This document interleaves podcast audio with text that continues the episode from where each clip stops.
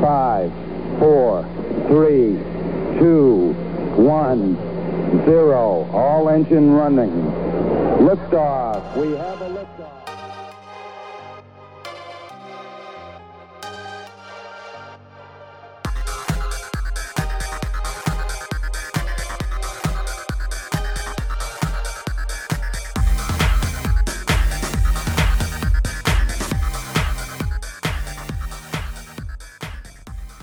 네, 한국과 미국의 스타트업 tech 업계에 종사하시는 분을 모시고 인터뷰를 해보는 조광의 4센트 한놈만 팬다 코너 2022년 저희가 첫 인터뷰를 하게 됐습니다. 2022년 첫 인터뷰인데 3월 6일 한국 시간으로 3월 3월 7일 날 이제 첫 인터뷰. 와, 진짜 게을러졌다. 그죠? 아, 워낙 바쁘셨으니까 감독님께서 그리고 시간이 네. 정말 첫 두 달이 그냥 훅 지나갔네요. 저도 뭐눈 아, 떠보니까 네. 3월이고 예. 그러게 저희 그 여기 New Year's Eve 뭐 이렇게 그 저희가 유튜브로 생방송 봤던 게 엊그제 같은데 벌써 진짜 3월이 되고 여기. 이제 샌디에고는 모르겠는데 여기는 오늘 완전 봄 날씨였어요. 봄바람 아? 같이. 예, 어. 그리고 이제 동네에 수선화도 피고 그래가지고 아 진짜 예쁘겠다. 예, 예, 이제 이 봄을 좋아하시는 분들은 마음이 이제 살살 살랑살랑한 그런 그 느낌 아시죠? 그렇죠, 그렇죠. 모르시나 이제 늙어가지고. 아니지 저희는 샌디에고에 살다 보니까 이 계절이 올라 바뀌는 거를 느끼기가 쉽지가 않아요. 음, 그리고 샌디에고 요즘에 지난주 너무 추웠어요. 막 영하 아. 아, 영하까지는 아닌데 아침 네. 최저기는 영상 한 3도, 4도 이렇게까지 내려가서 어 그렇구나. 그 정도면 어, 엄청 오늘- 추운, 거- 엄청 추운 거잖아요. 여기가. 예. 네, 여기 한 20도, 20도, 섭씨 20도까지 올라갔으니까 아주 좋았습니다. 그래서 오늘 아침에 러닝도 하고 그랬는데 어쨌든 음. 저희가 어, 첫 인터뷰가 너무 늦었다는 핑계를 이렇게 저희가 애둘러서 설명을 했던 것 같고요. 음, 음. 자, 시즌 2의 네 번째 인터뷰이자 2022년도의 첫 인터뷰. 오늘은 가방끈이 아주 기신 분을 저희가 모셨고 사실 이게 이분이 스타트업에 관심이 있으신 것 같아요. 네, 페북 친구를 보면 음. 그런데 꼭 또 스타트업에 직접적으로 관련 있으시지는 않은 것 같고 예, 그래서 좀 애매하신 분이라서 제가 어떻게 설명을 해드려야 될지 모르겠는데 조박님은 이분 어떻게 보셨어요? 뭐 어, 어떤 분이신 것 같으세요? 너무 어려운가? 어 그쪽에 항상 그 일단 보내주신 예- 뭐 어, 이력이나 아니면 뭐 제가 네. 찾아본 거에 보, 보면 음. 어, 그쪽에 스타트업에 계신 분들과도 굉장히 교류가 있으신 것 그러니까요. 같고 네, 네, 네, 그리고 나중에 나오겠지만 뭐 카이스트에서 그런 경영 과정도 들으셨고 음, 그리고 맞아요. 하시는 일이 예, 지금 이제 뭐 이제 의대 쪽에 이제 의대 교- 교수로 계시긴 하지만 언제든지 또 이제 스타트업 업계로 가실 수 있는 아, 포지션에 그럼요. 계신 분이라서 아, 네. 예, 가능성도 굉장히. 높은 분야일 것 같아요. 저는 잘 모르지만. 맞습니다. 그래서 네. 오늘 아, 제가 또 의대 하면 또 어, 뭐 저는 사실 관심이 별로 그렇게 많지는 않았지만 이 일반 분들이 알기에 이 과정이나 이런 거를 이해하기가 조금 힘든데 이런 것들을 좀 더 여쭤보고 그러면 좋을 것 같아서 어쨌든 네.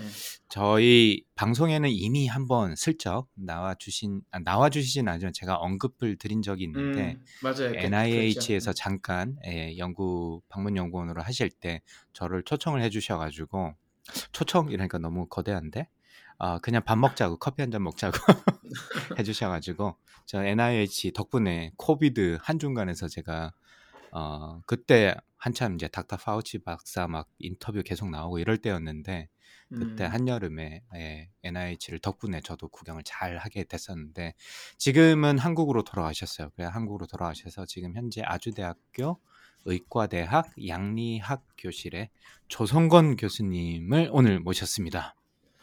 일단 박수 한번 치고 네, 네, 안녕하세요. 조성관입니다. 네 일단은 뭐 저희가 워닝을 먼저 드리면 굉장히 독특하신 분이에요. 어, 이력이 아, 이렇게 이거 음, 예, 그러니까 나중에 조금 언급을 하겠지만 굉장히 복잡하세요. 네, 그래서 아주 복잡한 어, 이력을 갖추신 분이라서 아마 왜 그런 결정을 하시게 됐는지 이런 것들에 좀 포커스를 두고 말씀을 이야기를 들어보면 좋지 않을까 싶고 일단 뭐 제가 미리 이실직고 아닌 이실직고를 하자면 제가 통풍으로 조금 고생한 적이 있는데 아, 뭐 지금 그래요? 현재도 어. 약을 예 약을 먹고 있습니다. 그 그래요? 아니 근데 부자병이라고. 운, 운동을 그렇게까지 이제 운동 운동하시고 살도 많이 빼시고 그랬잖아요. 근데 아직도 그런가요? 아니요 지금은 괜찮은데 괜찮으세요? 네. 그예 그때 이제 한번 미국엔 그 가우드 어택이라고 하잖아요. 그 어택이라는 예, 예. 말이 진짜 어택이구나라는 제가 뼈저리게 느꼈거든요. 예, 통풍 발작이라고 아. 하더라고요 한국말로는. 그래서 갑자기 확 와요? 막 예, 예, 예. 어. 자고 일어났는데 갑자기 걷는데 발이 너무 아픈 거예요. 아 그렇게 예, 오구나. 그럴 예, 그래서 좀 고생을 좀 하다가 음. 약 먹고는 괜찮아지긴 했는데 어쨌든 음. 이 한국에서도 좀 젊은 분들도 그렇고 통풍으로 고생하시는 분들 그래서 맥주를 못 먹고 치킨을 멀리하는 그런 음, 안타까운 그쵸. 일들을 발생할 수밖에 없는 어, 분들이 많이 주변에도 많이 있거든요. 저를 포함해서. 근데 이런 쪽 관련된 연구를 하시 혹시 네. 통풍에 이렇게 아니 가족분들 중에 혹시 통풍이 있으신 분 있으세요? 제가 그건 아버지도 괜찮은 것 같고요. 어, 그런데 제가 그렇더라고요. 아 제가 갑자기 궁금해서 아 죄송합니다. 네. 아, 또 이게 지- 진단을 갑자기 또 이렇게 훅 들어오시니까 어떻게 반응을 해야 될지 모르겠는데 어쨌든 뭐 별명이 부자병이라고 잘 먹어서 그런 거라고 하, 음. 하시던데 뭐 마음만 부자인 강박이 오늘 진행을 해보도록 하겠습니다. 그래서 아주대학교의 조성공 교수님이고요. 일단 어, 청취자분들께 간단하게 본인 소개 어, 부탁드리겠습니다, 교수님. 아, 네, 안녕하세요. 저는 현재는 아주대학교 의과대학 양리학교실에 소속되어서 어, 임상 양리 및 어, 유전학, 약물 유전체 관련 연구를 하고 있고요. 특히 요상 관련된 유전역학을 연구하고 있는 조성권입니다. 반갑습니다. 예. 아, 이 통풍하면 요산 수치를 많이 보게 되더라고요. 그래서 오늘 제가 홈페이지를 이 질문지를 작성하면서 딱 봤는데 아, 다 유릭 애시드 딱 나오니까 아, 이거 어디서 많이 본 것 같다. 아, 그래서 아, 이분이 생각보다 저랑 가까운 분이구나. 어, 아니, 환자로서. 그렇죠, 그렇죠. 혹시 나중에 임상 아. 시험에 코어트 필요하시면 어, 강관님께 한번 연락하셔도 될 거 아니에요. 그 요산이 그러니까 그 우리 몸에서 이제 아시겠지만 이제 그 특정 joint의 관절이죠. 뭐 두 번째 네네. carpal joint 이런 이야기를 하는데요. 그 거기에 요산이 침착이 되죠. crystal을 만들어져서요. 네네네. 음. 그래서 우리는 요산을 6.8 이상 있으면 그게 우리 몸에는 요산이 이제 urate라는 오간 애나이온으로 존재를 하고 그게 이제, 이제 양이온과 만나서 크리스탈을 만들고 네. 조항하는 그런 부위가 있어서 침착이 돼서 요산이 생기는데 그게 어느 순간 너무 많아지면 이제 어택이 오는 거. 크리스탈에 의해서 생기는 염증에 의해서 염증을 일으키는 아, 신경세포가. 있어서 예, 그렇게 네. 얘기하십니다. 벌, 벌써부터 오늘 수업 듣는 이제 의과대학 수업 듣는 느낌이 나긴 하는데 아 네 어쨌든 오늘 그 통풍에 대해서는 아니고 네, 저 뒤에서 조금 이야기는 해보겠지만 어쨌든 네. 교수님에 대해서 조금 살펴보도록 하겠습니다. 그 앞서서도 굉장히 독특한 이력과 관심 분야가 굉장히 다양하신 것 같아가지고 저는 굉장히 그 페이스북의 프로파일을 재밌게 봤는데 페북 친구분들 중에서 창업계 관련된 분들이 되게 많으시더라고요. 그래서 특별한 이유가 있으신지 아니면 어떻게 하다 그렇게 이쪽 에 관련된 분들을 많이 아시게 됐는지 그런 게 좀 궁금했어요. 그 부분부터 조금 말씀을 해주시겠어요? 맞습니다. 네, 저는 이제 대전에서 군의관 생활을 3년을 했습니다. 그래서 그 당시에 저는 뭐 대전이라는 곳에 사실 연고도 없고 그래서 사람들을 만나기도 어려운 그런 구조이긴 했어요. 그래서 음, 당시에 이제 저는 그러니까 여- 그 서울에 있을 땐 토스트마스터를 가끔씩 갔거든요.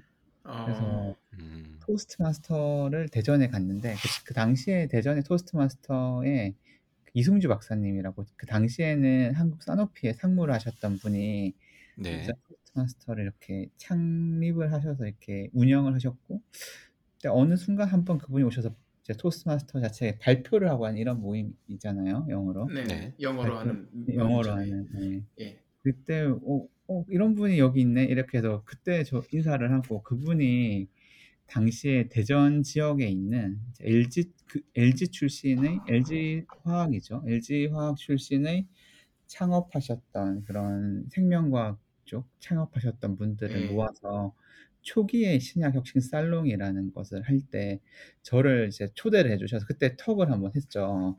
어 "저는 음. 이런 사람입니다." 톡을 하다 보니 당시에 그런 창업 생태계 그 지금은 이제 LG 마피아 뭐 이렇게 맞아요. 이야기하시고 예. 어 LG 생명과학 출신 마피아 분들이 이제 굉장히 음. 많죠. 한국 신약 뭐랄까 바이오 이쪽 그 생태계 쪽에 굉장히 많이 계시죠. 예. 맞습니다. 그때 그 그러면서부터 그 이승주 박사님 통해서 대전에 계신 뭐 아. 유진산 대표님, 네.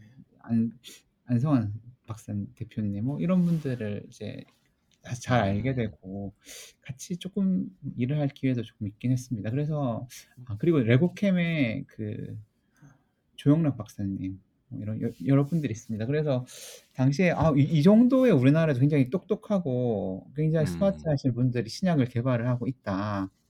근데 그런데 왜 나에게는 왜 저는 사실 이제 임상 약리를 하다 보면 신약 개발하시는 분들이 찾아오세요.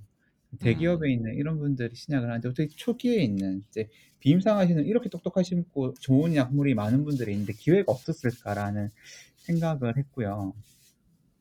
그 당시가 초창기라고 생각이 듭니다. 지금 생각을 해 보면. 음. 음. 너무 잘 아시겠지만 뭐 레고켐 바이오 사이언스 뭐 이런 게 1 조가 넘죠 사실 시 시가총액이. 시총 예. 네.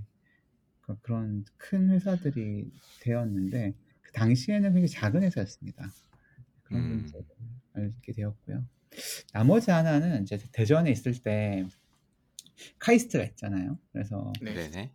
당시에는 초기에는 이제 카이스트 기술 경영 전문 대학원이 지금 이제 대어 이제 대 대통령 후보로 막 나가시고 계시는 안철수 원장님이 막 계시다가 네네. 그만두고 네. 나가셨던 그곳에 이민하 교수님이라고 이제 음. 메디슨 창업자분이 이제 계시는 걸 제가 알게 됐습니다. 그래서 음. 그분한테 이제 군의관 하는 동안에 그래도 뭔가 좀 해 보고 싶어서 그분한테 이메일을 음. 보냈고 그분이 오실 찾아오라 그래서 2013년도 여름으로 기억을 하고 그때 카이스트 도곡동 캠퍼스를 찾아갔던 기억이 있습니다. 그래서 네. 좀 아 저는 그래도 이제 이런 생태계를 봤는데 '뭔가 해 보고 싶다.' 해서 그때 교수님이 "한번 진학을 해 봐라." 해서 파트타임으로 카이스트 기술 경영 기술 경영 전문 대학원 MOT라고 네. 합니다. 네네. 네. 진학을 하게 되면서 또 그 당시에 아주 초창기 스타트업을 알게 됐고요. 음. 당시에 스탠다임을 알게 됐죠. 네. 나중에 조금 더 이야기를 하겠지만은 네. 시작을 그러고. 보니까 그냥 그 뭐 군의관 뭐 이런 본인 하시는 분야 쪽에 포커스를 하셔도 시간이 바쁘셨을 텐데 이게 관심이 굉장히 많으셨나 봐요. 이런 다양한 음음. 쪽으로. 예. 그쵸. 그런 부분이 좀 인상적이네요. 그 그 이승주 박사님은 저는 한 번도 뵌 적이 없는데 네. 쪼박님이랑 쪼박님 지인분들 통해 가지고 막 이야기는 많이 들어요. 예. SJ 뭐 이렇게 말씀하시잖아요. 그 예. 페이스북에서는. 맞아요. 네. 예. 이렇게 SJ나 이 박사라고 불러 달라 그러고 네. 뭐 저보다 나이가 많으신데 그냥 저랑 아 네. 친구처럼 지내고 예. 다른 분들하고도 그렇고 이렇게 신약 혁신 신약 살롱을 이제 센 아 그 대전에서 만드시고 그리고 음. 나서 이제 그때 이제 말씀하신 것처럼 산오피 그러니까 프랑스 제약회사잖아요. 거기에 음. 이제 예 담당 그 상무 이렇게 있다가 몇 년 전에 이제 그 오른 테라피력이라고 이제 회사를 음. 스타트업을 창업하셔 가지고 지금은 이제 센어 뭐야 보스턴하고 대전하고 왔다 갔다 하면서 예 열심히 일하고 계시죠. 발도 되게 어. 넓으시고 되게 재밌어요. 네네. 사실 저희 음. 이 인터뷰에도 모시려고 한번 연락드렸었는데 네. 아 예 간곡하게 까였어요? 고사를 하셨습니다. 간곡하게 까 예. 예. 간곡하게 고사를 하셨어요. 아 그런 좋은 단어가 있었군요. 죄송합니다. 예. 예. 예 까였죠 당연히. 아왜 쪼박님이 좀 덜 이렇게 당근을 덜 주셨나 봐요. 예. 아직 제가 좀 부족한 면이 많은 것 같아요. 저랑 그러니까 좀 이제 노력 예 SJ랑은 이제 머리 스타일 헤어 스타일이 비슷해서 아 그러네요. 아 네. 예 예. 굉장히 친하게 지내고 있죠. 박대인하고 저랑 셋이 항상 만나잖아요. 세 명이서. 네. 네. 예. 그 페북. world, 페북 메타 world에서 굉장히 유명하신 세 분이시죠. 뭐 저나 뭐 그 박대인 님은 인터뷰를 하긴 했는데 이승주 박사님은 한 번도 뵌 적은 없지만 이렇게 이 글에서 어 봤을 때는 굉장히 유쾌하신 분으로 제가 인제 본 것 같고 그러면 두 분은 어떻게 알게 되셨어요? 이 쪼박 님이랑 우리 조성관 박사님은? 저는 이제 그 이승주 박사님이 그 이제 쪼박 님의 그 NIH SBI라는 그 글을 쓰신 게 있는데 거기에다가 네. 답을 쓰셔서 이게 공유를 하셨어요. 그래 가지고 그 음. 글을 보고 제가 친구 추천을 친구를 이렇게 신청을 했고 받아 예. 주셔서 예 그랬던 것아 같아요. 쪼박 님은 다 받아주기 쉬운 남자라 가지고 다 받아주고. 그 제가 나름 알고리즘이 있어요. 공통 친구가 몇 명 이상이면 제가 바로 받거든요. 아. 예. 그그 아무나 들어갈 수 있는 건 아니군요. 게이트가 조금 그럼요. 예. 있군요. 예, 근데 이승주 막 SJ와의 공통 친구다 그러면 이제 제가 바로 아 무조건. 아. 아 네. 이승주 박사님은 싫어하는데 쪼박 님을 그렇게 예. 좋아하진 않는 것 같은데 쪼박 계속 님은 제가 들이대는 게 있으시죠. 예 예. 짝사랑. 예. 그렇군요. 그 NIH SBIR 글 보셨을 때 어떠셨어요? 박사님? 어 저는 정말 깜짝 놀랐죠 사실. 이제 음. 어 우리나라에서 그 당시에 음 이제 지금은 뭐 창 뭐 이제 실험실 창업이니 이렇게 지원을 해 주는 프 프로그램이 굉장히 많은데요. 이거를 이제 장려를 하고 그거를 이제 음. 어떤 사람이 그 연구한 거를 사업화할 수 있게 이렇 이렇게 도와줄 수 있다. 음. 어 굉장히 신선했습니다 사실. 네 음. 그걸 나라에서 누군가는 도와줘야 된다고 생각을 했는데 음. 이걸 통해서 시드 머니를 가질 수 있고 그걸 서 성공할 수 있는 케이스. 쪼박 님이 아주 좋은 케이스죠 사실. 그렇죠. 네. 예. 끝까지 가야 되는데 네 그렇습니다. 어 그래서 네. '아 정말 좋은 프로그램이다.'라는 걸 그때 처음 알았습니다 사실. 어. 음. 야 쪼박 님이 이 SBIR 글 안 썼으면 지금의 쪼박은 없었을 텐데. 그럼요. 예. 근데 이게 참 보니까 그런 것 같아요. 제 네. 그걸로 이렇게 알게 된 분들이 되게 많고 그러니까. 예, 그 덕에 좋은 인연들도 많이 생겨. 사실 강박님하고도 이게 매체 그 글이 매체 매개가 돼서 또 알게 됐잖아요. 그렇죠. 예. 그렇네 생각해 예, 보니까. 보면 그렇죠. 하도 오래돼 가지고 기억 아니 하도 오래된 건 아니지만 예. 기억의 저편으로 멀어져 있어 가지고 잊고 있었습니다. 네, 맞습니다. 이승재 박사도 아. 뭐 그글 덕에 이제 서로 이렇게 메시지 주고받다가 알게 된 케이스였고 그래서 예. 저랑은 저 정확하게 기억이 안 나요. 어떻게 뭐 제가 먼저 친구 신청을 드렸는지 아마 페북에서 먼저 알게 됐을 텐데 그죠 교수님? 아 그때 아 제가 그저 메릴랜드에 사실 아는 사람이 없어서 고민을 예예. 하고 있는데 그게 이제 교수님이 쓰신 글이 올라왔죠 사실 메릴랜드에 사시는 그런 글이. 아. 그래서 제가 아 친. 친구를 신청을 했던 것 같습니다. 아 역시 음. 글을 못 써도 이렇게 흔적을 남기니 뭔가 하나의 인연이 만들어지긴 하네요. 신기하다. 예, 뭐라도 뭐라도 해야 돼요. 그래야지 뭐 인연도 생기고 어, 거리가 생기는 거죠. 예. 예. 그래서 인제 저희가 뭐 고거를 통해 가지고 뭐 그 메시지를 그 페북 메시지로 인제 쪼끔 이야기를 하다가 뭐 "그쪽으로 나올 일이 없냐." 뭐 이렇게 이야기를 하다가 NIH까지 갔는데 저희 와이프가 되게 신기해하는 거예요. 아니 한 번도 본 사람 본 적이 없는 사람인데 그걸 불러준다고 그렇게 덥석 가냐고 그러시는 아 생각하신 거군요. 그것도 코비드 한 가운데 NIH를 간다고? 이러는 거예요. 그래서 아니 언제 가 보겠냐고. 아 그래서 제가 갔던 기억 아주 재미 좋았습니다. 전 너무 좋았습니다. 그래서 소개도 잘 시켜 주셔 가지고 아주 영광이었던 기억으로 남아 있고요. 그래서 인제 그 메릴랜드를 대표하는 두 가지 기관 아 제가 존스 홉킨스로 잘 알려진 학교와 그 다음에 NIH가 있다라고 제가 페북에 글을 쓰기도 했었는데 어쨌든 그걸 잘 제대로 알려주신 분이라서 저한테는 굉장히 어 소중한 분으로 기억이 돼 있고요. 그다음에 인제 그 페이북을 좀 보다 보니까 다양한 곳에 관심이 많으신 것 같아요. 그래서 아 제가 요 발음을 제대로 할 수 있을지 모르겠는데 제가 방송 전에 여쭤보기도 했는데 impressionistic connoisseur 이게 맞나요? 네 교수님? 맞습니다. 이게 뭐 뭐 어떤 건가요? 아. 그 제가 약간 만드는 거일 수도 있고 뭐 틀릴 수도 있고 이러는데요. 주변에 이제 와인 커너솔 이런 말을 사시는 분이 있 있길래 아그 그래 와인을 좋아하는 아 와인을 좋아한다고? 저는 그게 그렇게 처음에 이 단어를 알게 됐어요. 근데 음. 저는 이제 우연히 이제 이제 인상파 화가들의 그림을 보게 됐는데요. 아, 그러면 나도 이제 인상파 화가를 좋아한다. 음, 음, 쓰려고 만들어 본 거죠. 그래서 네. 그런데 특히 근데 인상파 화가들을 그러니까 우리나라에서는 이제 굉장히 이제 엄 줄 서서 보고 막 이렇게 보는데요. 미국에는 이제 성공한 이제 사업가들이 있죠. 그래서 네네. 필라델피아에 가면 이제 반스 파운데이션이라고 있습니다. 그래서 반스라는 이제 유펜 출신의 의사가 당시에 음. 항생제를 이제 개발한 다음에 르누아르 컬렉션을 이제 굉장히 많이 모았습니다. 그래서 반스 파운데이션을 이제 미술관을 만들었습니다. 거기에 음. 가면 이제 전 세계에서 아마 가장 큰 르누아, 르누아르 컬렉션을 볼 수 있는 곳이 아. 네. 아주 깜짝 놀랐습니다. 사실 저는 이제 처음 들어보는 그런 곳이었는데 어, 필라델피아 가서 그런 곳이 있구나라는 걸 알게 됐고요. 나머지 하나는 이제 DC에 있는 필립스 컬렉션을 갔죠. 여기는 대- 제가 대전에 있을 때 필립스 콜렉션이 대전에 인상파 화가들 전으로 해서 이렇게 온 적이 있어요.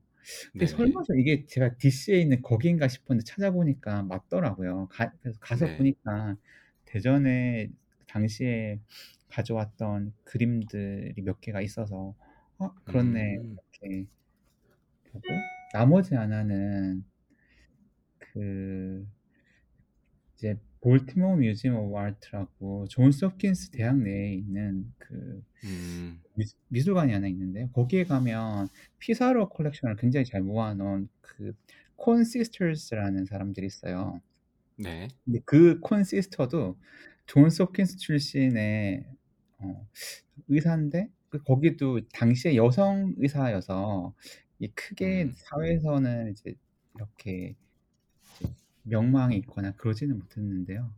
근데 음. 그 분들이 이제 자기가 그 지역 사회를 위해서 한 일이 어, 피사로 같은 인상파화가 그림과 야수파화가의 마티스 그림을 모았는데 그 두 네. 콜렉션이 아마 전 세계에서 가장 큰 이런 거죠. 이 아, 말을 제가 왜 드리냐? 저도 네. 이제 그 사업가 성공을 해서 이런 앞으로 식으로 이렇게 하겠다. 해보고 싶다. 아, 아니야, 처음에가지고 하겠다. 해보고 싶다 아니고 하겠다. 더 추억 콜렉션이 되겠네요. 저도 묻어가야지 그러면. 말도 안 되는 몽상이죠. 아유, 뭐 어. 그런 꿈 좋죠. 멋있습니다. 네, 예, 그런 맞아요. 인생의 어떤 그 큰 꿈을 가지는 건 멋있는 것 같고, 그 원래 이런 그 미술 작품 같은 걸 좋아하세요? 미술 특히 작품은 인상주의? 음, 지금 생각해 보면요, 저희 할아버지가 이렇게 그림을 그리셨어요. 화, 화가셨는데 아, 아. 네. 지금 제가 이제 최근에 할아버지 그림을 다시 보면 이제 세잔처럼 이런 정물화를 많이 그리셨더라고요. 네. 그래서 지금 보면 할아버지 풍이 인상과학과 풍이랑 비슷하지 않을까라는 그런 생각을 하고요. 음. 저희가 또 마침 지난주 방송 아직 제가 편집을 못했는데 저희가 펠로톤 얘기를 하면서 미술 사조에 대해서 잠깐 이야기를 했었거든요. 네. 근데 쪼박님한테 제가 물어봤어요. 미술 사조 잘 아시냐고 그러니까 쪼박님 잘 모른다고. 저도 잘 모른다고. 근데 갑자기 인상주의 해, 해가지고 아 네. 이, 이 부분 제가 좀 더 공부를 한 다음에 우리 쪼박사님이랑 또 말씀을 나눠야 될 것 같습니다. 그러지 말고 저기 그 강박님 사모님을 모셔요. 그럼 되잖아요. 아, 저희 와이프도 이렇게 굳이 이런 사조에 대해서 막 이렇게 이렇게 잘잘 꿰고 이런 그게 그 이런 약간 역사 미술 사학을 하는 사람들도 음. 별도로 있잖아요. 아, 또 그렇죠. 네. 실제 그리는 네, 시는 네. 분하고. 음. 네네네. 실제로 하는 실기를 하는 사람이랑 또 이론적으로 하시는 분은 좀 별도로 있으니까 아마 그런 쪽에서는 뭐, 뭐 본인은 알긴 알겠지만 제가 물어본 적은 없긴 하지만 어쨌든 아 그래서 이런 쪽에 관심이 있다는 것 자- 자체가 너무 신기해 가지고 이 사실 주변에서 이런 거를 이렇게 홈페이지 자기소개 떡하니 쓰시는 분들 제가 처음 봤거든요, 사실은. 어. 아 그래서 아, 네. 그렇군요. 아, 이, 그 가끔씩 보면 뭐 저는 프로페셔널 뭐 풋- 풋볼 플레이어 뭐 이런 걸 적어 놓더라고요. 가끔씩 보면 그래가지고 아니 연구자인데 무슨 그, 어, 아 그런 그 맞아, 미국에는 맞아. 특이한 사람이 조금 있는 것 같아서 한번 네. 적어봤는데 아 근데 멋있어요, 멋있어요. 뭔가 모르는 사람이 보기에는 뭔가 '아 이 사람 되게 있어 보인다.' 적어도 이런 정도. 그러니까 저희 방송 막 직전에 인제 방송하기 전에 막 접속하니까 우리 조 교수님께서 틀어 놓은 음악이 흘러나오는데 막 클래식도 나오고 보니까 클래식도 음악도 굉장히 좋아하시는 것 같더라고요. 아 근데 클래식 음악은 이제 이제 좀 논문을 쓰거나 이제 그럴 때 배경 음악으로 듣는 것 같습니다. 우리나라는 이제 라디오 틀면 그 이제 1FM에서는 이제 광고 없이 이제 클래식 음악을 틀어 주는데 주로 그게 클래식 음악이 나오더라고요. 그렇게 해서 음. 네. 주로 이제 그렇게만 접한 것 같고요. 네. 미국 가니까 미국도 비슷한 네. 방송국이 있 있어서 조박님은 혹시 일하실 때 뭐 음악을 트시거나 뭐 이러시나요? 저는 음악 들으면 자꾸 distraction이 돼서 저는 네. 아무것도 안 틀고 그냥 그 뭐죠? 이렇게 white noise만 틀어 놓거든요. 유튜브 아 같은 거 정말 그 예. 그게 더 이상한 화이 것 같은데. white noise나 뭐 비 오는 소리 이런 거? 예. 어 네. 그런 것만 아. 틀어 놓고 하고 classical 음악을 틀어 놔도 음악이 계속 이렇게 들어와서 저는 오히려 집중이 좀 방해가 되는 편이라 음악은 그냥 음. 이렇게 쉴 때나 그럴 때는 듣는데 일하거나 뭐 이렇게 음. 뭐 제가 뭐 막 글 쓰고 집중하고 이렇게 할 때는 그냥 그 아무 소리도 안 듣거나 아니면은 예 비 오는 소리, white noise 일부러 틀어 놓고 일하고 그래요. 아 어떠세요? 그러시구나. 저는 저는 음악 좀 틀어 놓는 편이에요. 뭐 음. 크게 상관없이 그날 그날 기분에 따라 어떨 때는 팝도 틀어 놓고 예. 어 근데 어떨 때는 그게 인제 distract 되기도 하는데 어떨 때는 그게 전혀 안 들어 틀어 놨는데도 안 들어올 때도 있어서 근데 습관적으로 저는 음악을 항상 틀어 놓는 음. 편이라서 뭐 클래식도 잘은 모르지만 그냥 배경음악으로 틀어 놓고 뭐 어떨 때는 재즈도 틀어 놓고 음. 약간 그 커피숍 같은 분위기? 뭐 그쵸. 고런 예. 분위기를 그것도 좋지. 내려고 좀 노력을 하죠. 그래서 보니까 미술도 참 좋아하시고 음악도 참 좋아하시고 또 약에 대해서 연구도 하시고 그래서 좀 재밌는 성향을 가지신 분이신 것 같아서 제가 좀 앞에 소개가 좀 길었던 것 같고요.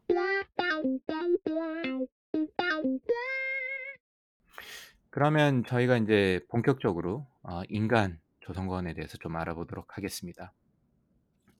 저희가 인제 보통 중학교, 고등학교 시절부터 저희가 이야기를 해 보는데 어 뭐 어떤 학생이셨어요? 본인이 생각할 때. 중학교 때는 가만히 생각하면 중학교 때는 수학을 좋아했는데요. 근데 수학을 이제 과학고 가니까 수학을 좋아하지만 잘하지는 못하는 그런 학생이었죠.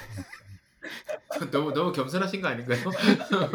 아닙니다. 진짜 사실이 사실이에요. 그래서 수학은 좋아하는데 다른 애들보다 잘 못하니 음. 그래서 그래서 그 중에 다른 걸 보니 어좀 외우는 거는 보다는 쪼끔 더 이해하는 게 더 좋고 물리는 음. 또 잘하는 애들 너무 잘하고 그래서 음. 화학을 제가 했는데 화학이 맞았어요. 그래서 음. 고등학교 때는 화학을 좋아하는 그런 학생이었던 것 같습니다. 그 부분은 저랑도 비슷하네요. 저도 물리는 다 잘하는 애들도 많고 좀 별로 마음에 안 들고 저도 화학을 되게 좋아했었는데 중고등학교 때. 아 네. 오늘 오늘 두 분이 역시 성이 같아서 그런가 이게 케미가 잘 맞네. 네. 음. 강만님은 아 어떠셨어요? 네. 저는 잘 모르겠습니다. 저는 기억이 안 나요. 저는 영어 영어를 참 좋아했던 것 같아요. 그때 어. 팝에 한참 빠졌어 가지고 음 음. 예 그래서 막 빌보드 차트 외우고 다니고 그럴 때라서 그랬던 것 같은데 뭐 이 과학 쪽에서는 관심은 있는데 인문계다 보니까 아무래도 이렇게 깊지 않아 가지고 화학은 아직도 사실 잘 몰라요. 잘 모르고 그런데 화학을 좋아한다는 게 사실 어떤 건지 감도 안 와 가지고 음. 제가 어떤 질 팔로우업 질문을 해야 될지도 잘 모르겠는데 어쨌든 인제 그 화학에 쪼끔 관심을 가지셨던 학생인 것 같고 그러면 뭐 공부를 그래도 좀 잘 하시는 그런 축이셨겠네요. 중학교 때 중학교 봤을 때는 뭐 때는? 네. 네 그냥 고등학교 가면 그냥 평범한 그런 학생이었고요. 아마 과고는 또 잘하는 음. 친구들을 많이 모아 놓은 곳이니까. 네 예. 당시에는 화학을 그런 좋아해서 정말 네. 지금 생각해 보면 이제 그렇게 할 수 있는 환경이 있었던 게 굉장히 좋았던 것 같습니다. 그러니까 화학이라는 음. 게 조방님도 잘 아시겠지만 어 생물하고는 다르게 어 굉장히 이렇게 그 그 분류 체계를 해 보면 굉장히 잘 맞습니다 이게. 근데 화학도 조금 더 해보면 물리랑 또 맞닿아 있는 면도 있고 계산을 음. 해보면 뭐 물리화학을 하면 계산을 하면 또 굉장히 정확하게 맞, 맞아 떨어지고 유기화학을 하면 이제 예측을 하잖아요. 무슨 반응을 예측을 하면 그 예측을 하는 구조식이 그대로 나올 가능성이 굉장히 높고 그런 식의 접근이 그리고 또 뭔가 새로운 걸 만든다는 게 굉장히 굉장히 특별했던 그런 경험이었던 것 같아요. 네. 알겠습니다. 야, 너무 아, 이상하다. 이럴 때는 이 화학에 좀 아시는 쪼박님께서 이 팔로우 질문을 해주셔야지. 저는 전혀 그 무슨 말인지를 잘 모르겠습니다. 네, 솔직히 말씀드려서. 네, 뭐 특별하게 관심이 있었던 뭐 혹시 이벤트 같은 게 있었나요? 우리 학창 시절 때? 아, 그게 그 화학 계절 학교를 저희 이제 저는 이제 99년도죠. 99년도에는 신기하게도 보통 화학 계절 학교는 이제 그해 여름에 계절 학교는 학교당 6명을 보냈어요. 과학고등학교에서. 저는 이제 아, 이야기 드렸지만은 원래 수학을 했, 했는데 수학 계절 학교 갈 실력은 안 되고 화학을 당시에 시험을 쳤는데 5등인가 6등을 했을 겁니다 학교에서 그렇게 해서 아마 우연히 가게 된 거죠 사실 근데 그런 화학 계절 학교의 경험이 개인적으로는 어, 되게 제가 뭐 선택받았다 이런 건 아닌데요 그런 네, 그런 당시에 조금 더 공부를 해볼 수 있는 이제 기회를 주었던 것 기회. 같습니다. 음, 음. 그 여기 당- 뭐 관련된 교수님 성함 김희준 교수님이라고 써주셨는데 뭐 어떤 부분에서 이게 요게 계절 학교에 때 네, 그, 배우셨던 그, 그 분이신가요? 당시에 예, 그분이 네. 서울대학교 화학과 교수님이었는데. 오셔서 저희를 가르쳤죠. 근데 그분이 했던 그런 게 무교학을 하셨던 분이긴 한데 이제 이, 이분이 굉장히 재밌으신 분이에요. 이게- 이게 사람을 잘 가르친다는 게 정말 중요하다고 느꼈던 게 네. 자기가 아는 지식을 이제 다른 사람한테 전달하는 거와 자신이 잘하는 거와는 정말 다른 능력인데 그렇죠. 완전 다른 이분은- 거죠. 네네. 이분이 둘 다 가지시는 것 같고요. 어, 고등학생인 저가 보기에는 아주 정말 이제 이런 분이 한 분 있으면 그런 어떤 과목을 되게 좋아하고 끝까지 가는데 굉장히 도움이 되는 것 같습니다. 아, 역시 또 맞아요. 선생님의 역할이 중요한데 저 스스로를 돌아보게 되네요. 특히 고등학교 때 물리나 화학 아니면 수학 포기하는 이유의 상당 부분이 또 선생님 인 경우도 많으니까요. 뭐 다 그것 때문은 네. 아니겠지만 어, 맞아요, 물리를 맞아요. 좋아하거나 맞아요. 화학을 좋아하게 되는 경우도 사실 선생님을 좋은 선생님을 만나게 되면 음, 특히 고등학교 때는 그랬던 것 같아요. 저도 맞아요, 맞아요. 음, 화학을 좋아했던 거 때도 보면 맞아요, 맞아요. 그죠? 저도 고등학교 때도 고등학교 화학 선생님들이 당시에 다 박사 과정을 하셨어요, 화학. 음, 어, 그 어. 과학과라 다르구나. 네. 그래서 어. 그분들이 정말 열정적으로 가르쳐 주셨습니다. 사실 이제 이제 그런 잘 모르는 학생한테 이제 그런 열정적으로 가르쳐 주시는 게 굉장히 중요한 것 같습니다. 그렇죠. 음, 네, 음. 맞아요. 네, 열심히 스스로를 반성하면서 좋은 선생님 되기 위해 노력하겠습니다. 네. 아, 근데 저희 그 아이들을 가르칠 때 쪼박님도 그런 말씀 많이 해주셨고 저희 방송에서 몇 번 이야기했던 것 같은데 아이들을 가르칠 때 보면 결코 좋은 선생은 아닌 것 같다. 그래서 어, 맨날 저 딸아이가 울고 있어가지고 맨날 아, 이게 자기 자녀를 가르치는 것도 전혀 별개의 이야기이기 때문에 같습니다. 네, 그, 그걸 가지고서 이렇게 판단하면 안 되고요. 다행이다. 네, 다른 집 애들 어떻게 잘 가르치는가를 보면 되는 것 같아요. 근데 특히 화학이나 물리 같은 거는 정말 고등학교 때 선생님 따라 이게 따라 네. 편차가 이제 심해서 운, 솔직히 운인 거죠. 좋은 선생님 잘 만나면 그 과목을 음. 좋아하게 되는 거고 아니면은 야 나는 평생 물리와는 담을 쌓겠다 이렇게 되는 경우도 있으니까 뭐 어떻게 할 수? 음, 좀 맞아요. 제- 뭐 그거는 정말. 네. 맞아요. 진짜 그게 정말 중요한 것 같습니다. 이게 그 당시에 어떤 분이 어떤 교육을 잘 가르치느냐가 특히 고등학교에서 그런 3년이지만은 그때의 경험이 개인적으로는 어, 굉장히 오래 가는 것 같습니다. 음, 그렇죠. 예. 사실 그거의 바탕 그것 때문에 또 전공을 또 대학 선택 전공을 선택하기도 하고 그러면 음. 어쨌든 간에 나중에 바꾸기도 하고 약간씩 이렇게 벌어지기도 하겠지만 어쨌든 큰 방향은 그쪽으로 틀어지게 되는 거잖아요. 그러니까 확실히 그게 중요하긴 하죠. 쪼박님도 화학 좋아하시는데 이 선생님들의 역할이 컸나요? 예, 고등학교 2학년 때 화학 선생님이 되게 그 전까진 어렵고 재미없다고 생각했던 화학을 음. 굉장히 쉽게 가르쳐 주셔서 아, 과학이 이렇게 음. 재밌을 수 있구나라는 생각을 그, 그 느낌을 처음 받아봤었어요. 그래서 아, 저도 네. 화학을 좋아하게 됐었고 그래서 제가 뭐 화학과를 간 건 아니지만 그래도 공대에서 화학을 많이 하는 과가 재료공학과잖아요. 그러니까 거기 이제 네. 그쪽으로 전공을 정할 때도 예, 화학을 좋아했던 게 이제 영향을 미쳤었죠. 물리 선생님, 화학 선생님, 네, 파이팅 해주시기 바랍니다. 그 다음에 이제 부산과학고를 다니셨는데, 저도 이제 제가 아는 보스턴에 있는 친한 후배가 이제 부산과학고를 나왔는데, 그 친구 이야기를 제가 많이 들었어요. 많이 들었는데, 그 본인은 과학고의 생활에 대해서 굉장히 만족을 하더라고요. 굉장히 똑똑한 친구기도 하고 그렇긴 하지만 이 특목고에 대해서 사실 비판하는 목소리도 많고 그렇긴 한데 이런 공부 아까 말씀하셨듯이 이제 화학 하시는 분이 다 박사과정 하셨던 이게 아주 좋은 선생님들을 모시고 좋은 학생들을 데리고 이렇게 수업을 한다는 거는 사실 되게 좋은 기회였을 것 같은데 어떠셨나요? 근데 저는 뭐 저는 평범한 학생이었죠. 저는 뭐 학교에서 막 에이, 중간 또- 학교에서는 또- 네, 뭐 그런 평범한 학생이었던 것 같고요. 근데 학교가 기숙사다 보니까 이제 저희 때는 2주에 한 번 이렇게 집에 갈 수 있었죠. 좀 이게 장단이 있는 것 같습니다. 그래서 이제 1학년 때는 이제 기숙사에 있으니까 애- 애들이 이제 그 자유로움 이게 막 굉장히 심했는데 학년이 올라가니까 애들이 정말 열심히 공부를 했죠.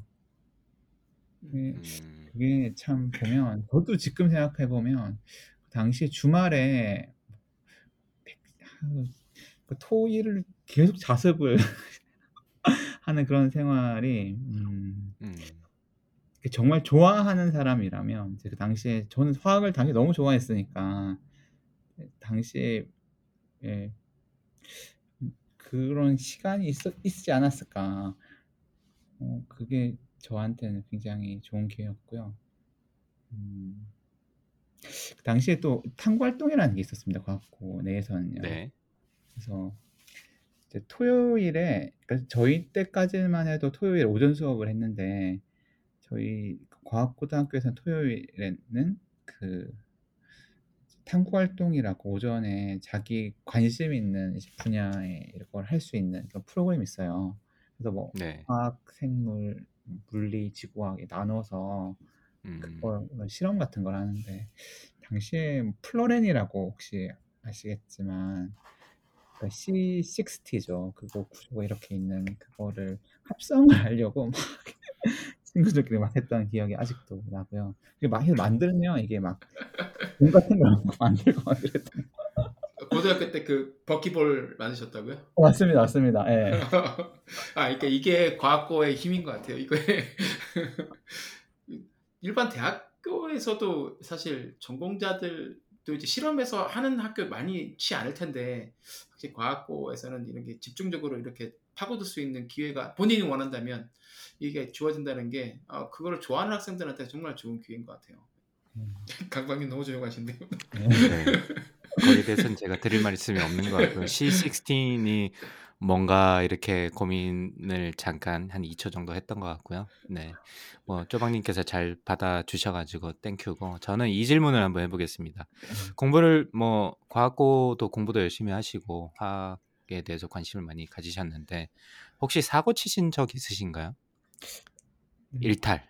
일탈 사고. 그런 거 별로 없었 없어가지고 어. 제가 이, 아유. 이, 이 고, 그 진로에 대해서 이렇게 가방끈이 길어지지 않았나 이런 생각을 요즘에 합니다. 사실. 강만님 오늘 계속 예. 실패인데? 네, 오늘 별로 재미 없으신 분이네요.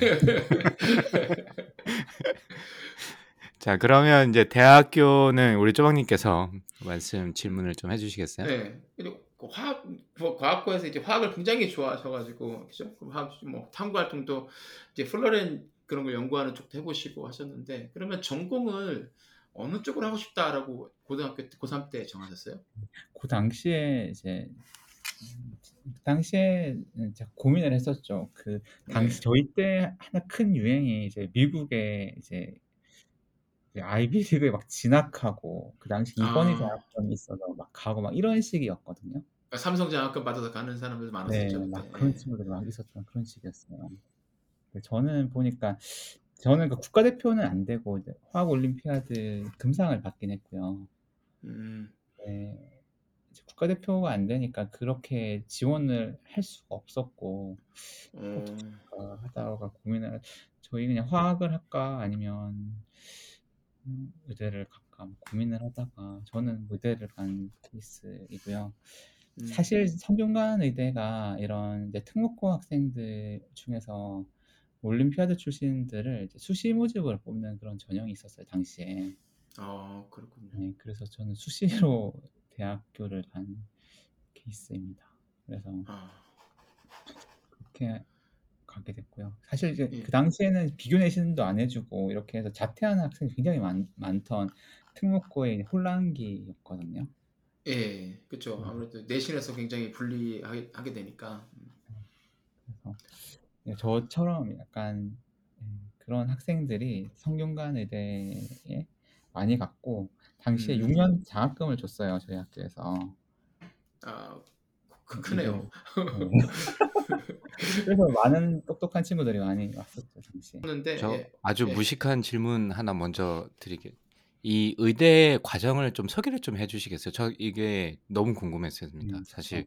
MD를 언제 받고 뭐 음. 레지던트는 언제 하는 거며 인턴 레지던트가 연결돼 있는 건 알겠는데 그러면 누가 교수가 되고 어떤 사람은 전공의가 되고 뭐 이런 거 아직 잘 모르겠어요 저는. 그쵸. 혹시 이게 그걸 조금 간단하게 설명해 네. 주실 수 있으면 될 우리나라 것 같은. 경우에는 이제 6 년제죠. 이제 원래는 4 년, 4 년에서 의학전문대학원 제도가 있었으나 다시 6 년제 돌아왔습니다. 그래서 저희 저희 때도 6 년제였고 2 년간의 의예과라고 예과 과정이 있고 4 년의 본과 과정이 있습니다. 그래서 고렇게 6 년이 구성이 되어 있고 음. 예과는 대부분은 자연과학 대학에 소속이 되어 있고요. 예 네. 그걸 못 마치고 난 다음에 의과대학으로 이렇게 전과가 되는 그런 구조인데 아 성균관대 네네. 의대는 좀 다릅니다. 성균관대 의대는 처음부터 의예과가 의대 소속으로 6 년이 가는 그런 음. 구조고 저희 학교는 예과 2 학년 때 기초의학을 합니다. 그래서 해부병리, 생리, 양리 뭐 이런 기초의학을 저희는 2 학년 때 해서 다른 학교가 2년 동안 예과가 있다면 저희는 1 년간의 약간 예 예과 과정이 있고 음. 그렇고요. 그러 그래서 6 년간의 과정을 마치고 나면 네국 의사 국가고시를 쳐서 의사 면허증이 되죠. 고때가 되면 MD라는 그 디그리가 나오게 되는 거고요. 아 네. 음. 그러고 그 국가고시 점수로 이제 병원을 지원을 해서 인턴이나 레지 수련을 할 수 있는 병원을 지원을 하고 그 1 년간의 인턴 기간을 지나면 요즘에는 3 년이 되기도 했는데 저희 때는 4 4 년이 대부분인 수련이 레지던트 과정을 가 거치게 됩니다. 아 남자들은. 대부분 이제 이렇게 스트레이트로 가면 요때 군의관을 가야 가게 되거든요. 그 수련이가 다. 마치고 난 다음에 3 년간의 군의관 과정이 있습니다. 예 군의관을 3년 음. 갔다 오면 펠로우라는 과정을 뭐 2 년에서 3년 길게는 4 년에서 5년 하는 친구들도 있고 네 그렇게 해서 음. 학교에 남는 그 그 교수가 있고요. 저희처럼 이제 저는 약간 기초도 아니고 임상도 아닌 약간 중개 영역이 있는데 기초의학을 하는 경우에는 이제 이제 박사를 마치고 박사 후 연구원 생활을 하 하고 학교에 자리를 잡는 그런 음. 경우를 갖 감사합니다. 네 이제 좀 이해가 됐습니다. 왜 MD를 아 네 왜냐하면 저희 일반 박사 과정은 뭐 이렇게 대학원을 또 진학을 하고 뭐 이 그 대학원에 박사 과정을 진학을 해서 받고 이러다 보니까 이게 MD가 뭐 어떤 식으로 되는가 이게 사실 궁금했습니다. 이런 쪽에 쪼끔 멀리 떨어져 있다 보니까 잘 음. 소개를 해 주셔서 감사하고 쪼박님. 네. 네. 그 의대를 이제 들어가셨는데 의대 생활은 어떻게 적성에 잘 맞으셨나요? 저는 네. 의대가 안 맞았던 것 같아요. 음 그러니까 어떤 부분에서 안 맞으셨어요? 네. 아니 그런 부분 자 그런 친구들도 저희 주변에서 굉장히 좀 많이 많죠. 봐서 음. 많습니다. 많 예예예. 많 왜냐하면 그 대학교에 그러니까 왔을 그런 그러니까 스20살 나이에 자기 진로를 결정을 하고 가는 거죠. 더군다나 고등학교를 마치고 음, 나서. 음, 그렇죠. 예. 근데 그게 이제 뭐 그 당시 예과를 다니고 이럴 때는 모릅니다. 이게 환자를 보는 일이 어떤 일이고 음, 임상 음. 의, 의를 하는 게 어떤 일인지에 대해서 정확한 개념을 못 가지고 가, 가지, 가죠. 그러니까 그런 음. 경우가 있고 아니면 이제 그 너무 많은 양의 공부를 해야 돼서 그런 그 오는 스트레스도 있을 뿐더러 그렇죠. 그게 약간 생물학에 있는 지식을 다 머릿속에 넣는 거랑 비슷하다고 생각을 하시면 좋을 것 같아요. 제가 느꼈던 건 그래요. 그래서 이걸 아. 이해를 다 하고 그 지식을 다 습득하기에는 우리나라의 시스템에서는 약간 시간이 부족한 것 같습니다. 음.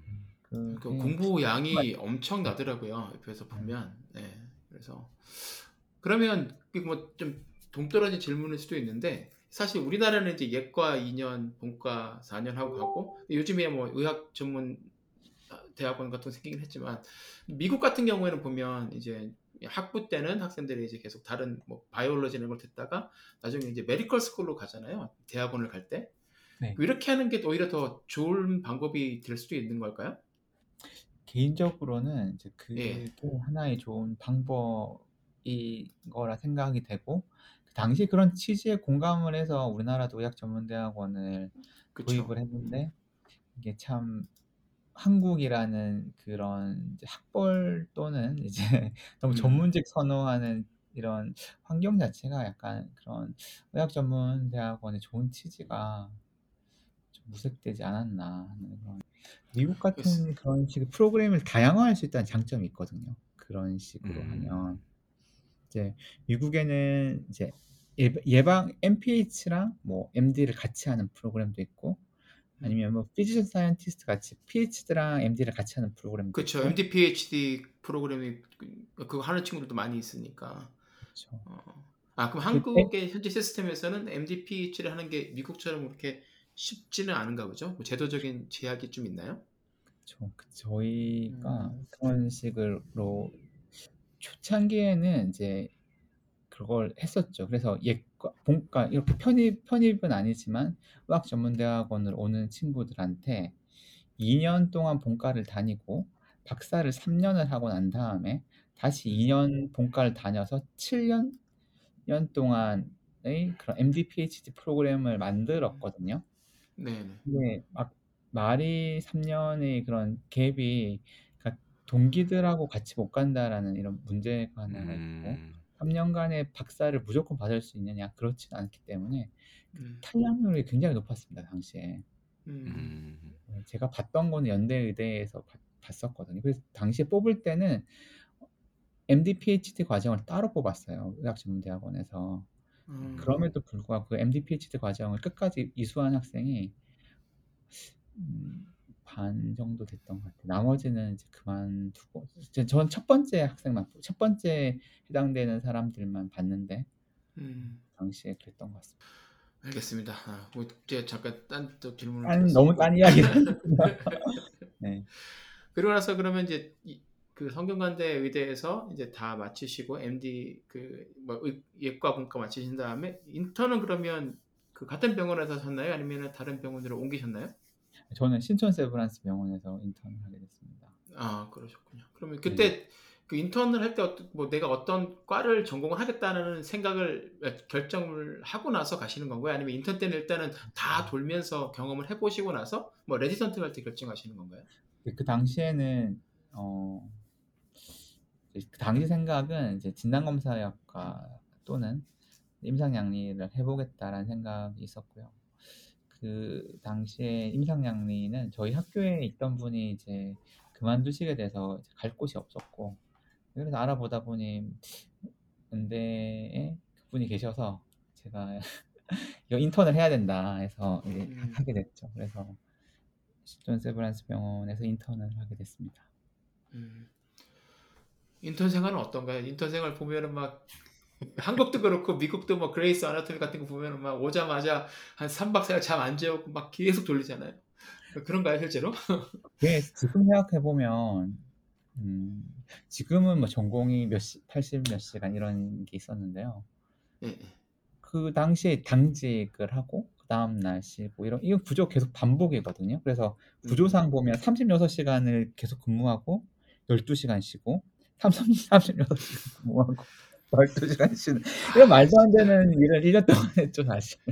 아 진짜 저 36시간을 그냥 깨 있는다는 게 보통 힘든 게 아닌데 그동안에 어. 집중을 해서 뭐 제대로 듣고 처방을 내리고 뭐 교수님들이 지시하는 사항을 그대로 이행을 해야 되는 거잖아요. 아, 물론 말, 가장 말단이긴 합니다. 아주 말단이죠. 예, 그렇게 하는데 그렇게 36시간 동안 이렇게 계속 한다는 게 쉽지는 않을 것 같은데. 아, 참 고생하셨습니다. 그래서 참 이게 지금은 이제 많이 바- 변해서 이런 일이 있을 수도 없고 이제 음, 당신은 그러, 그렇게 해야 돼서 못 모르고 뭐 남들 다 하니까. 예, 선배들 다 그렇게 했었고. 그랬겠죠. 예. 1년을 그럼 인- 인턴을 마치시고 나서 이제 레지던 레지던트도 그러면은 아, 같은 병원에서 하신 건가요? 신촌 세브란스 병원에서. 당시에 이제 신촌 세브란스에서 이제 임상양리학과를 만들어서 전공의를 모집한다라고 이야기를 해서 지, 지원을 하게 됐고 근데 이게 참 이제 잘 저도 잘 몰랐죠. 근데 당시에는 이제 임상양리학이란 분야가 전문의 과정이 아니고 인증의 과정인데 너희가 수련 받을 때쯤에는 마칠 때쯤에는 전문의 과정이 될 거다 이렇게 이야기를 하시긴 하셨는데 제가 네. 10년이 지났는데 사실 그 과정이 전문의로 변환이 되고 있진 않았고요. 어, 그래서 저는 그 있는 동안에는 기초의학 교실, 양리학 교실에 소속이 된 기초의학을 전공하는 기초 전공의이자 병원에 있는 임상약리학과 레지던트 과정을 동시에 수행을 하는 뭐 그런 구조로 이렇게 해서 박사를 동시에 진행을 했습니다. 음, 그래서 그 같은 시기에 보면, 그러니까 그 2009년부터 13년까지 레지던트를 하셨다가 되어 있는데, 근데 또 그 뭐죠? 박사. PhD도 2009년에서 2012년 딱 3년으로 병그 연세대학교에서. 근데 이거는 Department of Pharmacology니까 이거는 임상이 아니라 그냥 기초 양리학 기초양리학. 박사 과정인. 예. 아, 참 복잡하네요, 진짜. 아주 복잡합니다. 사실 저, 예, 예. 임상양리라는 학문 자체가 가지고 있는 그런 게 있어서 박사를 저는 굉장히 빨리 받은 편이고 음, 당시에도 이제 제, 저- 저는 이제 군대 문제가 있어서 전문 연구 요원을 알아보고 추진하기 위해서 박사를 한 학기 더 일찍 받았죠. 보통 일반적인 코스보다. 음. 3년 반에 받았습니다. 아, 진짜 빨리 받으셨네요. 근데 네. 그 전문 연구 요원으로 그러면 하지 않으시고 군의관으로 가시게 된 건가요? 지금은 이제는 가능을 하거든요. 지금 있는 음, 친구들은 전문 연구원으로 편입이 가능합니다. 나라에서 의사과학자라는 한국 기준으로 의사과학자라는 걸 굉장히 밀어줘서 이제 전문 연구원을 전문의를 따거나 임상양리 인증인 경우에도 전문 연구원 편입이 되는데 저, 제 때만 해도 이제 그런 제 그러니까 전문의가 전문의를 마친 사람은 임상에서 기초로 가는 거에 대한 전문 연구요원 허용을 해줬으나 저처럼 인턴을 하고 기초의학을 한 사람이 다시 전문 연구 요원을 하는 거는 인턴 자원으로 분류가 됐기 때문에 군의관을 가야 되는 뭐 그래서 당시에는 제가 가고 싶었던 곳이 삼성 종기원에 가고 싶었거든요. 당시에 삼성 어. 종기원에서 어 떤 분야에서 어떤 분야요? 종교원에서 삼성 지금은 삼성 종기원 조직이 삼성 바이오 에피스에 신약 개발한 아. 조직이 다 있습니다. 그래서 네네. 거기를 가보고 싶었는데 그거는 안 되고 그래서 저는 대전에 있는 국군의학 연구소라는 곳에 군의관을 가게 됐습니다.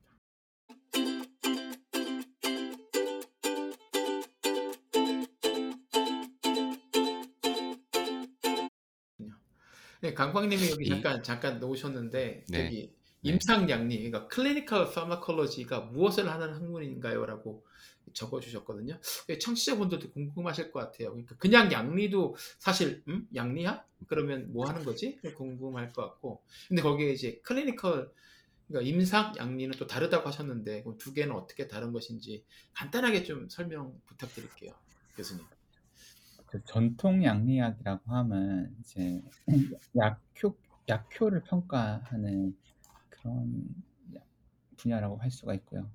이 전통적인 양리학은 이제 교감신경계 약물과 부교감신경계 약물의 효과에 대해서 하나는 어, 아고니스트, 나머지는 안타고니스트 이런 거를 이제 평가를 하면서 수치적으로 실험을 통해서 IC50를 구하고 이런 일을 하는 게 전통 양리학의 역할이었다고 하면 그 임상 양리의 역할은 세라피틱스를 그러니까 직접 환자한테 잘할 수 있게 하는 측면에서 보면 병원에서 그러니까 개- 환자에 대한 맞춤 치료를 할 수 있게 세라피틱 드럭 모니터링하는 분야가 하나가 있고 나머지는 신약을 개발하는 데 있어서 일상 임상 시험을 디자인하고 수행하는 즉 임상에서 나온 결과들을 해석을 해서 초기 일상 임상 시험을 디자인하고 수행하는 그런 역할을 한다고 보시면 됩니다.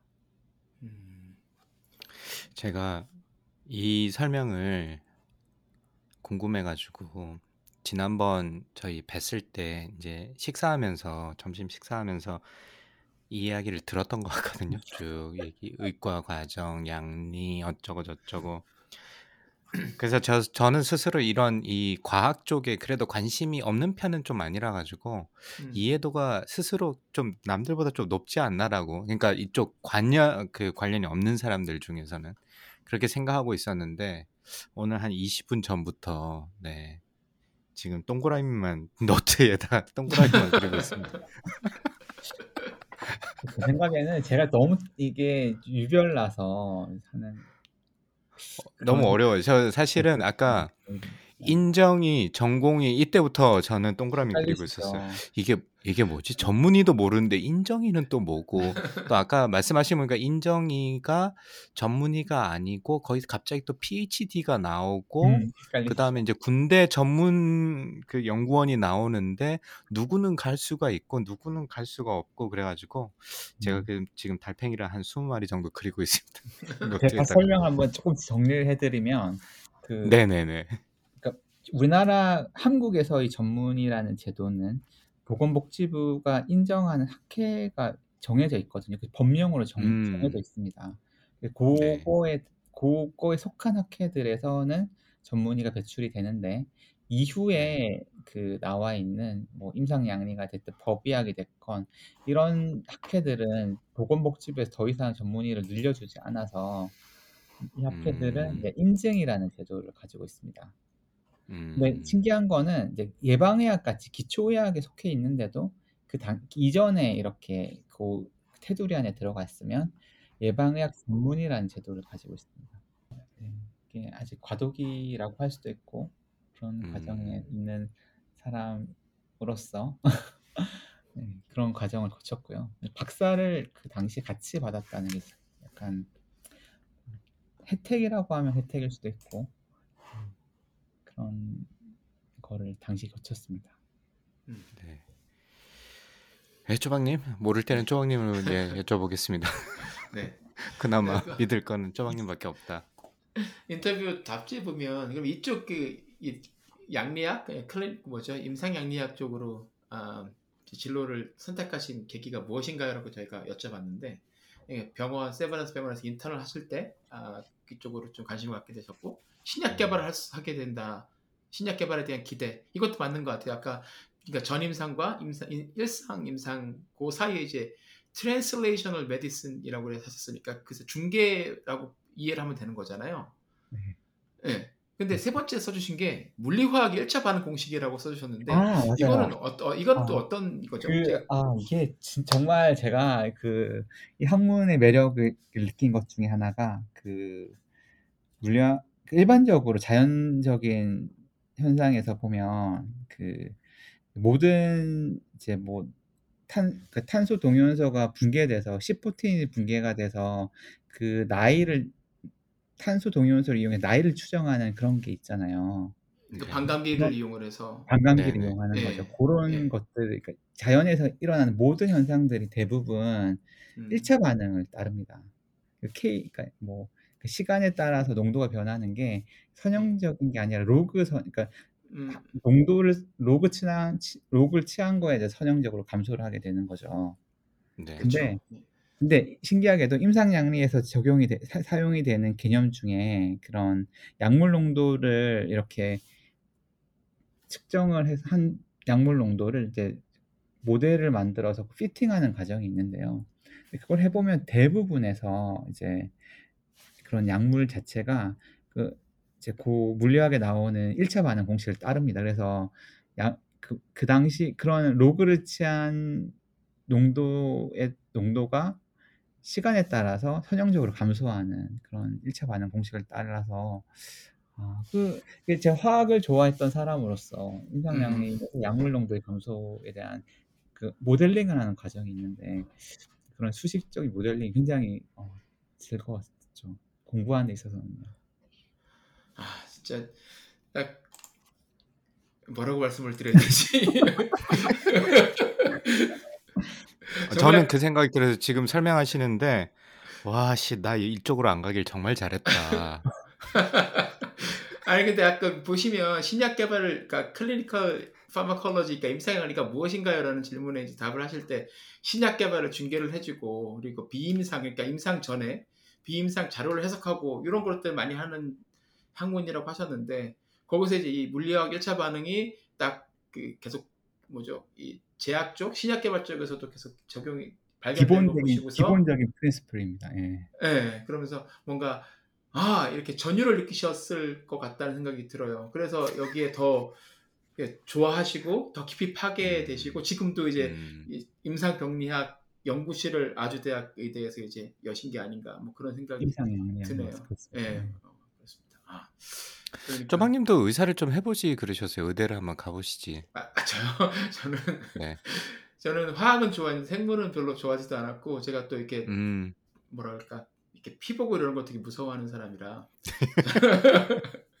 그래서 제가 나중에 대학원에서 이렇게 잠깐 뭐 딴 얘기긴 한데 대학원에서 박사과정 했을 때 제가 박사과정 탑픽 중에 하나가 그 복강경 있잖아요 교수님 네. 저 작은 예, 복강경에 들어가는 그 렌즈 초- 초소형 렌즈를 만드는데 그걸 이제 뭐 액- 액체 렌즈로 만들어서 뭐 음, 쭉 실험해 보는 게 있었는데 그걸 하느라고 몇 번 실험실에 들어가 본 적이 있었는데 어 그때 마취하고 이렇게 배 가르는 것만 이렇게 보는데도 어 정신이 아득하더라고요. 그래서 그때 느꼈어요. 아 정말 의대 안 가기는 잘했다라는 생각 했었어요. 이게 사람 따라 다른데 힘들더라고요. 그러니까 친구 중에도 갔다가 그 저랑 비- 이런 이유 때문에 그만둔 애들도 되게 많아요. 음, 갈 때는 모르고 가잖아요. 사실 그러니까 커트라인 맞춰서 가는 경우도 되게 많고 아니면 뭐 이렇게 아, 어머니 아버지 기대 때문에 가는 친구들도 많고 그러니까 의사라는 예. 직업 으로 인해 가지고. 예, 근데 의- 그렇게 그냥 생각 없이 갔는데 가서 잘 맞아서 되게 좋아하는 친구들도 있는 반면에 가서 들어가서 이제 실제로 뭐 해부학도 해야 되고 뭐 그렇죠. 예, 하다 보면 아 이거 나랑은 전혀 안 맞는다. 그리고 어떤 친구는 아 나, 내가 실수를 하면 사람의 이렇게 뭐라 그럴까 생명을 다루는 거니까 그런 것 때문에 자기는 부담스럽기도 하다 뭐 이래서 안 맞아서 그만두는 친구도 되게 많고 그렇더라고요. 이게 성적 좋은 거는 둘- 둘째치고 이게 성 뭐라 그래야 되죠? 자기 그 성격에 맞아야 되는 것 같아요. 의사를 하려면 그렇지 않나요, 교수님? 맞아요. 맞아요. 그게 중요한 것 같고 저도 사실 음, 이제 환, 직접 환자를 보는 그런 의사는 못할 것 같다라는 생각을 해서 음. 그런 식의 진로를 하지 않았나 생각합니다. 어, 교수님은 왜 그렇게 생각을 하게 되셨어요? 근데 제가 개인적으로는 보면 이제 그 환자를 그러니까 특히 이제 응급 환자를 계속 이제 잘 굉장히 그 뭐라 해야 될까요? 그 비질런트하고 부지런하고 이게 막 그 그걸 할 수 있는 그런 타입의 사람이 아닌 것 같아요.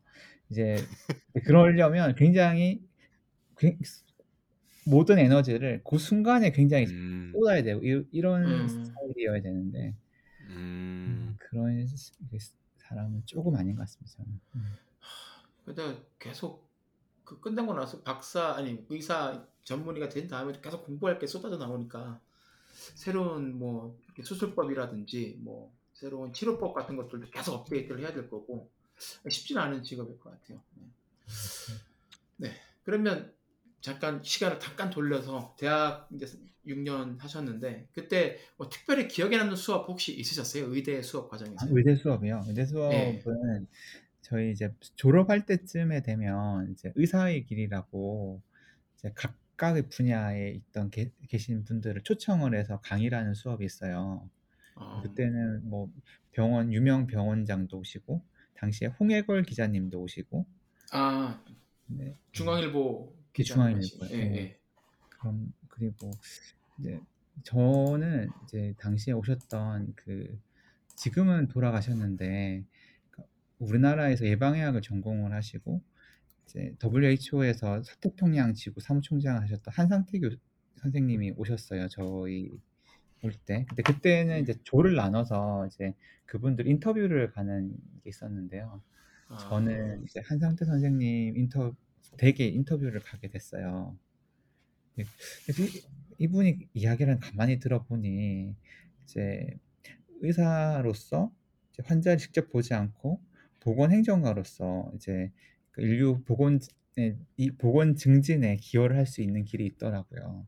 음, 그래서 음. 당시에는 이제 졸업할 때쯤에는 환자를 보는 일이 아니라 어, 인류 보건에 네, 공, 기여할 수 있는 그런 일을 하고 싶다라는 생각을 했고 임상양리도 사실 당시에 하나의 초이스 중에 하나였던 것 같습니다. 그때, 당시에 그 수업들 중에서는 어, 이분의 아, 그런 살아온 생, 생, 생활 이런 게 굉장히 멋있다고 생각이 듭니다. 음. 음. 어떤 부분이 가장 마음에 와닿으셨어요? 인터뷰에 그분도- 한상 한상 선생님을 예. 이분도 이제 이제 그런 이제 재난적인 상황이 굉장히 많거든요. 더- WHO에서 일을 하게 되면 음, 이제 특히나 동남아시아 지역에 못 사는 개도, 개도국에서는 이제 수인성 감염병이 굉장히 많아요.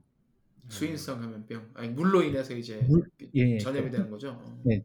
그런 지금 코로나처럼 이렇게 뭐, 뭐 스퓨툼이나 이런 걸로 가는 게 아니라 이제 홍수나 재해가 있을 때 음, 그 지역 사람들이 이제 감염병이 도는 이런 거거든요.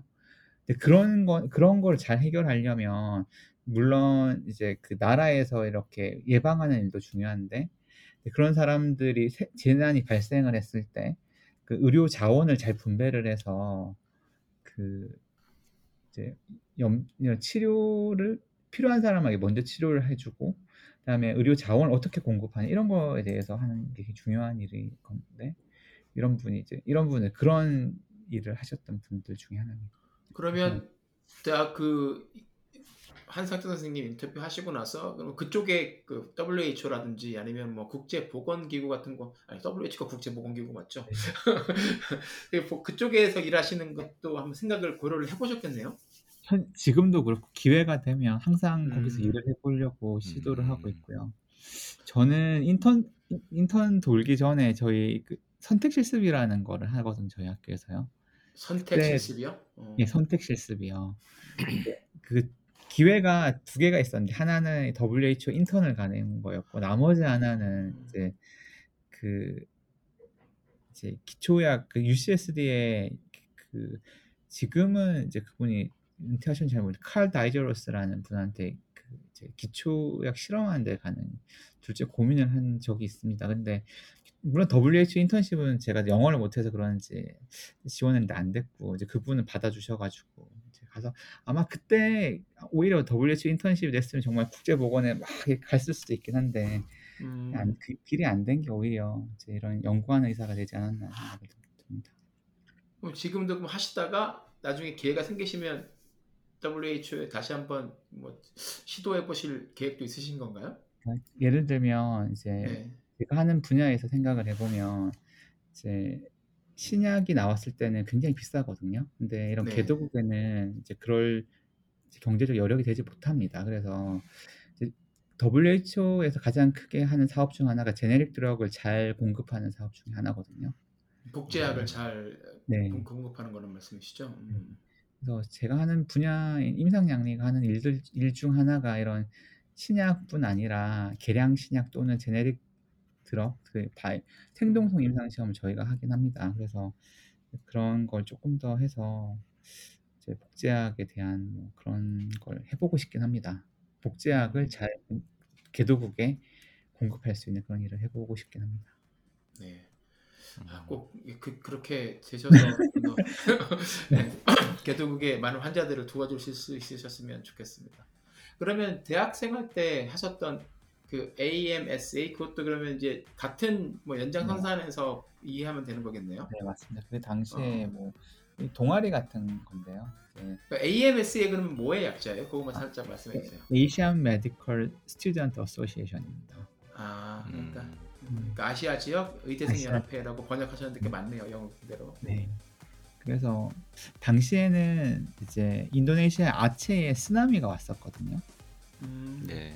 음, 그래서 뭐그 때 한번 저희가 뭐 모금을 하고 뭐 그래서 그 이후에 한번 이렇게 봉사를 한 적이 있긴 한데 아, 이게 참 보면 이제 의료 자체가 이제 우리나라도 굉장히 의료 선진국이죠. 근데 거기 가면 정말 어, 뭐라고 이게 의료 그러니까 기본적인 의료에 대한 세팅이 안 돼 있어서 치료를 못 받거나 기- 재난적인 의료 상황에서는 어려움이 막 되게 많습니다. 그래서 그게 참 보는 사람이 이제 할 수- 뭔가 새로운 걸 할 수 없다는 게 약간 무기력함이 느껴지긴 합니다. 그래서 음, 뭔가 할 수 있을 때 하고 싶다라는 생각을 하- 항상 가지고 있습니다. 아니, 너무 무거운지. 아니 갑자기. It's one small step for man, One diopleet per man.